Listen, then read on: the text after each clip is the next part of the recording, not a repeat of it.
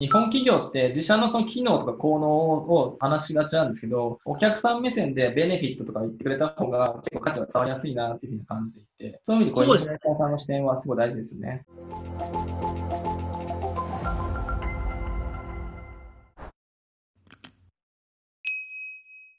こんにちは、えー、世界エボカーの徳田です。本日は、えー、マジスケ株式会社のまちすけさんに海外向けのインフルエンサーマーケティングについてお話をいただきたいと思います。よろしくお願いいたします。はい、よろしくお願いします。この動画を見ることで、インフルエンサーマーケティングのメリット、インフルエンサーマーケティングの効果を最大化するコツ、海外向けインフルエンサーマーケティングを実施する際の注意点がわかります。よろしくお願いいたします。はい。えっ、と、すみません、簡単に自己紹介お願いできますでしょうか？はい、よろしくお願いします。改めて、えっと、マジスケ株式会社のマジユースケって言います。あの、スタートアップ企業のための海外マーケティング支援という形で行っておりまして、はい、えっと、基本的に今アプリだったり、今から、えっと、海外やりますっていうような会社さん向けにハッキング支援をさせていただいております。もともと大学ニューヨークへ留学していまして、その後日本に戻った時から、パイニーっていう語学学習アプリなんですけども、運営している株式会社ランゲートというところで、海外マーケティングを担当していましたと。1年ほど CMO としてアプリのユーザー獲得とかを行っていて、で10万ユーザーから500万ユーザーぐらいまで、えっと、グロスを担当してました。ちなみにあの全体の97%が海外ユーザーですので、かなりグローバルなマーケティングをしてきました。今の現在のして、スタートアップだったり、アプリ事業向けの海外マーケティングのお手伝いというのをさせていただいております。はい。アプリでめちゃめちゃ強いとですね。そうですね。もうアプリの海外展開でしたらある程度、はい、経験がありますので、ぜひいろいろやらせていただければと思います。わかりました。概要欄に、じゃあ、マジスケさんのサイトのリンクを置いておきます。ありがとうございます。海外向けのインフルエンサーマーケティングってことなので、僕も以前やったことあるんですけど、結構ね、こう、インフルエンサーさんの管理が難しいなだったりとか、いろいろこう、いいそうですね。あるなと思うんで、その辺また伺えたらなと思うんですけど、はい。インフルエンサーマーケティングってどんなものなんでしょうかね？基本的にあの日本でも大体そうだと思うんですけども、まあ、YouTube, YouTube だったり、Instagram だったりで、特定のジャンルに特化している人たちっていうのがいると思うんですけども、例えばもうバンドにめちゃめちゃ詳しくギターのフェーズで教えている人だったり、絵がめちゃめちゃ上手くて絵を描いて、絵を描くのが好きなフォロワーが集まっているような、そういったファンを抱える人たちのことをインフルエンサーっていうふうに呼んだりすると思うんですが、こういったのが日本だけじゃなくて、アメリカだったりヨーロッパだったり、東南アジアだったり、海外どこにでもそういった人たちがいますと。こういった自社に合ったインフルエンサーに紹介してもらうことで、相性がいいユーザーに、えっと、こちらから選んで、しっかりとあのリーチできるっていうような策がインフルエンサーマーケティングになっています。なるほど。そうするとチャンネルとしては、YouTube もあるし、Instagram もあるし、Twitter とかもあるんですか？そうですね。Twitter だったりも、最近だと、なかなか珍しい形ではあるんですけども、TikTok でやってよとか、東南アジアだと Facebook で人気なグループだったり、ページの人たちに紹介してもらうっていうようなこともあります。なるほど、なるほど。結構この個別のインフルエンサーにお願いするのか、複数の人に一気にお願いするのかって複数のどうなんですか、ね、基本的には個別の人が多くて、の事務所に入っている方とかやっぱ多かったりするんですよね、海外にも。うん、その場合は事務所に連絡して、事務所でまとめてお願いするっていうこともあるんですけど、基本的にはもう個人1対1でやり取りしてやるってことが一番多いです、ね、なるほど。その前職の経験を生かして、まあ、インフルエンサーネットワークがあったりとか、インフルエンサーをうまくお願いして、生かすことができるってことですね。そうですね。はい。もうあのまさに言った通り、あの前職で10万ユーザーまで伸ばしたっていうところも実はこのインフルエンサーマーケティングがすごい大きかったので、うん、そのあたりを今日はお話しできればと思ってます。なるほど。結構、ね、インフルエンサーマーケティングってこうみんなこうやりたいって思うけど、うまくやらないと結構こけちゃいますからね。うん、そうですね。インフルエンサー一回やってみたけど、数千再生の人にお願いしてっていう方と結構多いんですけど、やっぱりちょっと数千再生ってなってくると、実はアプリの場合でもダウンロードされる確率3から5%ぐらいなんですよ。1000再生の人に頼んでも増減が30とか40ぐらいしかないので、あんまり自然流入と差がつかないっていうのがところがあるんですけども、これがまあそれこそ5万再生とか10万再生って形になってくると、明らかに跳ねるので、はい、大きめのインフルエンサーにリーチするっていうのがポイントになるかなと思います。なるほど。数十万再生させるためには、チャンネル登録数も少なくとも数十万とか数百万いなきゃいけないってことですよね。そうですね。インフルエンサーって結構、昔からやってる人たちって自然と大きくなるんですよ。インフルエンサーの、登録者数って。再生回数で実際に見てみると、100万登録者数いるのに毎回数千再生しか出ないっていう人もいるので、基本的にはあの全作品が投稿したものの再生回数を見ていくっていうのは、まず一つ指標で追っていくといいかなというふうに思ってます。なるほど。登録者数ではあんまり判断しないとですね。そうですね。あんまりもうやった時も見てないですね、登録者数って。うん、いや、すごい貴重な意見ありがとうございます。あありがとう結構登録者数で値段張ってくる人とかいるんで、その辺ってね、うんね、海外の人めちゃめちゃね、自分のなんかをよく見せるのうまいからね、本当にやられちゃいます、ね、そうなんですこんなに再生回数高いやつ撮ったこと、100万再生の動画とかあるよって言ってくるんですけど、実際1万再生しかいかないみたいな、うん、よくあるんで。ありますよね。先ほどおっしゃったように、その特定のジャンルに特化したインフルエンサーさんにお願いすることできるっていうことで、まあ、そっちの方がね、化粧品だったら化粧品だったら、だいぶ変やすいかなと思うんですけど、実際にこう、御社の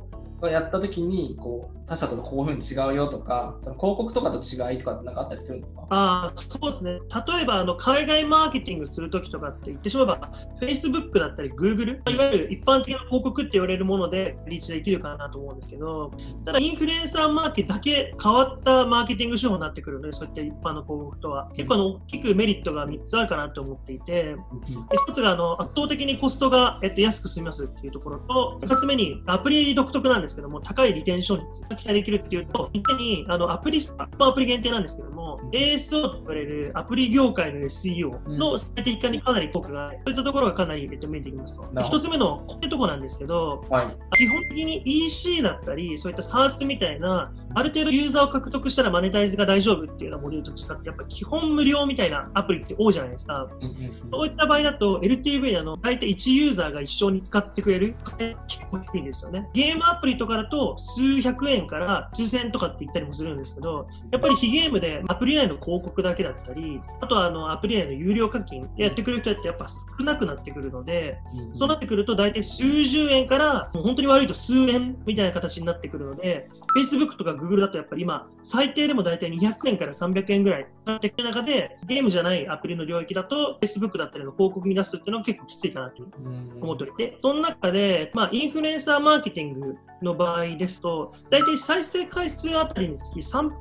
から5%ぐらいの人がダウンロードしてくれるんですよ。大体値段で、えっと、割っていくと、うちの、えっと、今取り扱っているインフルエンサーとかですと、大体平均90円ぐらいで、えっと、落ちますと。さらに、公開した初日、YouTube のこの説明欄に入れてくれたリンクから入ってきてくれたりするのが、大体93円ぐらい取れてくるんですけども、その後、まあ、いわゆる2、3日、なしか1週間、2週間後ぐらいまで見てみると、その実際に口コミ、いわゆるあの YouTuber が紹介してたよっていうところだったり、実際 SNS 上にその YouTube を載せたりとかリツイートで広がったりして、全体の1ヶ月ぐらいで見ていくと、ざっくりユーザー獲得20円ぐらいまで落ちるんですよ。まあ、言ってしまえば、その初日で獲得できた分の3倍ぐらい、えっと、ユーザーが、えっと、獲得できる形になってくるので、あね、さっき言ったみたいな広告で出して2、300円で獲得するっていうよりも、はるかに安い金額でトータルで見ると獲得できるっていうところが大きいポイントかなと思っております。うん、2つ目のその高いリテンションっていうところなんですけど、Facebook とか Google から来たアプリのユーザーって、自然にダウンロードしてくれる人の、えっと、50%ぐらい、えっと、低いんですよ。あの翌日のリテンションっていうのが。あなるほど。次の日も使ってくれるっていう人が、大体アプリ業界30%ぐらいって言われてるんですけども、100人入ってきたら、70人はもう次の日にはいなくなっちゃうっていう形なんですけども、うんえっと、Facebook 使うと、そのうちのさらに、えっと、半分、15人ぐらいが抜けちゃって、結局翌日の今度10人から20人ぐらいいないですよって形になっちゃいますと。これっていうのはもうその Facebook 広告から見える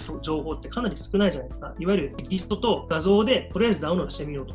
でいきなり立ちはだかるチュートリアルみたいな、うん、っていうところがなんかやっぱり初めて見た人には若干使いにくいっていうところで、えー、離脱してしまうんですがこれ YouTube 使った場合にやっぱりあの人が紹介してくれたっていうのもやっぱり多い大きいですけども、うん、動画とかでちゃんと一からダウンロードから実際にこういうふうなことができますっていうところで見せてくれるので例えばユーザーがサービスのことを理解した上で入ってきてくれますと。なるほどそうなってくる、はい、そうなってくると自然にダウンロードしてくれた人よりも高いリテンションレートっていうのが翌日に出てくるような形になっていて、それこそさっき言った30%っていうものが、実はあの40%になっていたり、インフルエンサーが流入で見ると。といった形で、えっと、かなりリテンションにも効果があるっていうような形になってきますと。インフルエンサーを経由した方が、その CPM 安い、はい、そその LTV 的にもいいよねっていう話ですね。あまさになかなか安いあの獲得コストで取りたいっていう方向けにはすごい、テンションとかも含めてみると、かなりいい施策かなっていうふうに思ってます。で3つ目のその ASO って言ってさっきのアプリストア最適化っていう話なんですけども、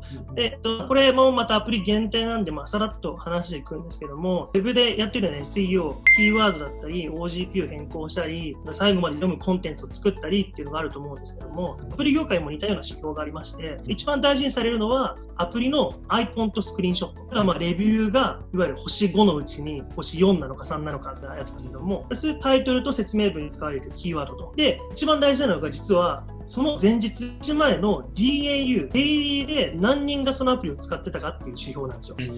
で、インフルエンサーで結構大きいポイントが、その公開した日にかなりのピークを迎えるんですよ、ダウンロード。言ってしまえば、かなり上位のアプリと同じぐらいその日ダウンロードされちゃうんですよ。なるほど、なるほど。はい。それが起因して、言ってしまえばアプリの、えっと、設定したキーワードのランキングがガッて跳ね上がる現象が起こるんですけど、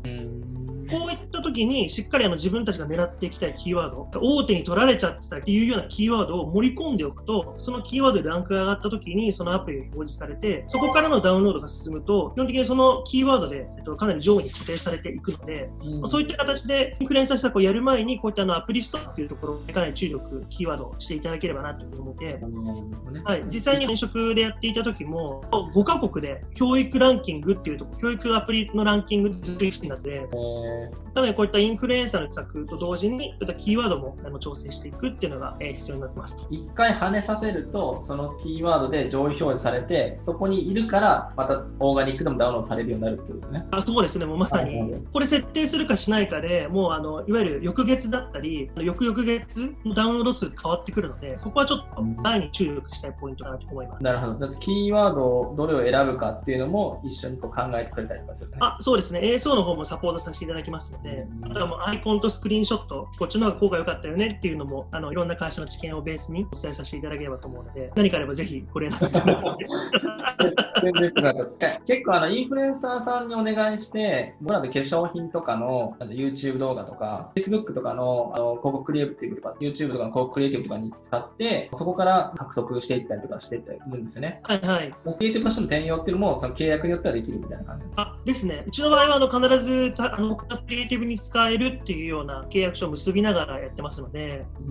はい、必要であればそういった、えっと、うちで獲得したインフルエンサーの方の動画っていうものをそのまま提供していて、実写のプロモーションに活用するっていうような形で行っておくのは OK です。なるほど、わかりました。まあ、それこそあとテストマーケティングするときに結構良かったりするんですよね。えっと、リアルな商品、そういったアプリではなくて、化粧品とかもそうなんですけど、基本的に海外で、なんか日本製とはいえ、全然認知が取れてない商品ってなかなか使われることって少ないと思うんですよ。広告、そう、広告回しても多分おそらく全然認知がされてないので、広告効果もかなり良くないと。っていうふうになっていたときに、一旦その商品が普通に紹介されたときに、どれぐらい、えー、と流行るのかっていうのを見るときに、小規模な、それこそ本当に1万から2万ぐらいのフォロワーを抱えてたインフルエンサーに紹介してもらうことで、現地の。やっぱりその商品のコンセプト自体がその国で受けるのかっていうのは、実際に出してみて、どれぐらいの人がダウンロードしてくれるのかっていうのを見ることで、でその商品をそのまま広告にガンガンとか、しっかりその商品の中身を改善していくのかっていうようなテストマーケティングに結構使っていただけるかなと思うので、まだ今からちょっと海外やりたいですよっていう人は、一旦じゃあ自分の商品を海外にあのそういった形でインフルエンサーを通して出してみて、あの実際に売れるのかっていうのを検証というのはかなりいいあの海外展開のヒントになるかなというふうに思ってます。なるほど。あの第三者がこういいよっていうふうに言ってた方が、やっぱ自社が言うよりもすごい説得力ありますよね。そうなんですよね。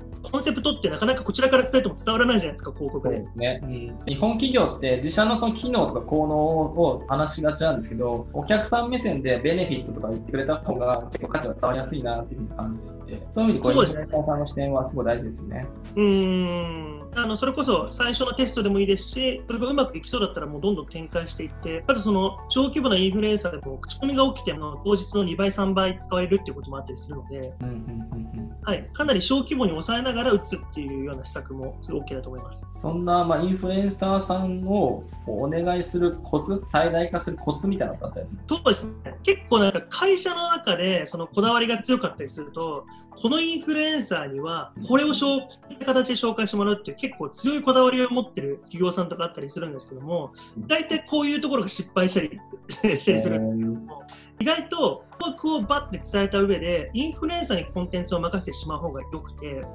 で、これなぜかっていうと、結局あの、インフルエンサーって自分が作ってきたコンテンツでのし上がってきたところがあるので、ずっとかけてる視聴者からしたら、その人のスタイルが好きなんですよね、その紹介だったり。ここで口がガチガチにその台本を固めてしまうと、それで紹介されたものがなんか台本を読んでるだけのような動画になりがちなんですよ。乗らないですね、言葉が。そうなんですよ。ファンからすると、なんか操られてないみたいな。案件じゃねみたいな。あむしろ案件って言うんですよ。言うんですけど、言わされてるな感ってどうしても出ちゃうんですよ。はいはい、これって NG ポイントっていうのは指摘した上で、コンテンツの中身はもう完全に任しちゃうと。でもちろん、この動画をリリースする前に中身を確認させてもらって、それで OK ですよっていうことであれば、もう公開するっていう流れにしていただけるって一番いいかなと思います。うちの失敗談でもあるんですけども、実際にこちらがガチガチに固めて送ったものと、そうじゃないもので別々で試しというか、単純にタイミングが悪くてそうなった事例があったんですけども、うん、結局再生回数からのコンバージョンで見て4倍もの開きがあったんですよ。4倍です4倍。っていうところで、えっと、こちらがガチガチに指定するよりも、やっぱその人が紹介しやすいスタイルってやる方が、視聴者からの、えっと、好感度が上がっていくので。確かに。なんか僕は顧客の解像度って言葉を使うんですけど、インフルエンサーさんの方が視聴者さんの解像度というか、どういう表現が喜ぶかって分かってるんですそう、まさにそうなんですよね。でまあ、あの NG ポイントはしっかり伝えることと、他の SNS にはちょっとまあ最低限載せてもらうっていうのはなんか、えっと、要件に組み込みながら、でかつあのそういったトラッキングリンクを仕込んで、ちゃんとどういった経由からダウンロードが入るかっていうのをしっかり分析していくっていうところが、インフルエンサーマーケティングでけあの成果を出すためのコツかなというふうに。なるほど。気をつけなきゃいけない点とかはあったりしますか？先ほど伝えた点とかもやっぱりちょっと気をつけるべき点ではあるんですが、あのその中であのインフルエンサーさんって、しかも海外に結構ルーズな方が多くて、そうですね、わかります。わかります。あのくり多分あのスケジュール的には連絡を始めてから1ヶ月半までかかると思った方がよくて、うんうんうん、1ヶ月半でも個人的にはあちゃんとスケジュールにやってきたなと思ってるぐらいです。これはあのエージェントとかに依頼する場合とかでも実は一緒で、なんか個人でやってるからルーズなんでしょっていうわけではなくて、そういったあのエージェントがつくレベルのインフルエンサーってやっぱたくさん案件抱えてくるので、自社の順番が回ってくるのに結構時間かかっちゃったりするんですよ。なるほど逆に個人でやってる人たちって、そのマネージメント自分たちで行ったりしてるので、ちょっと今月バカンスだから今月は無理、来月にしてみたいな、い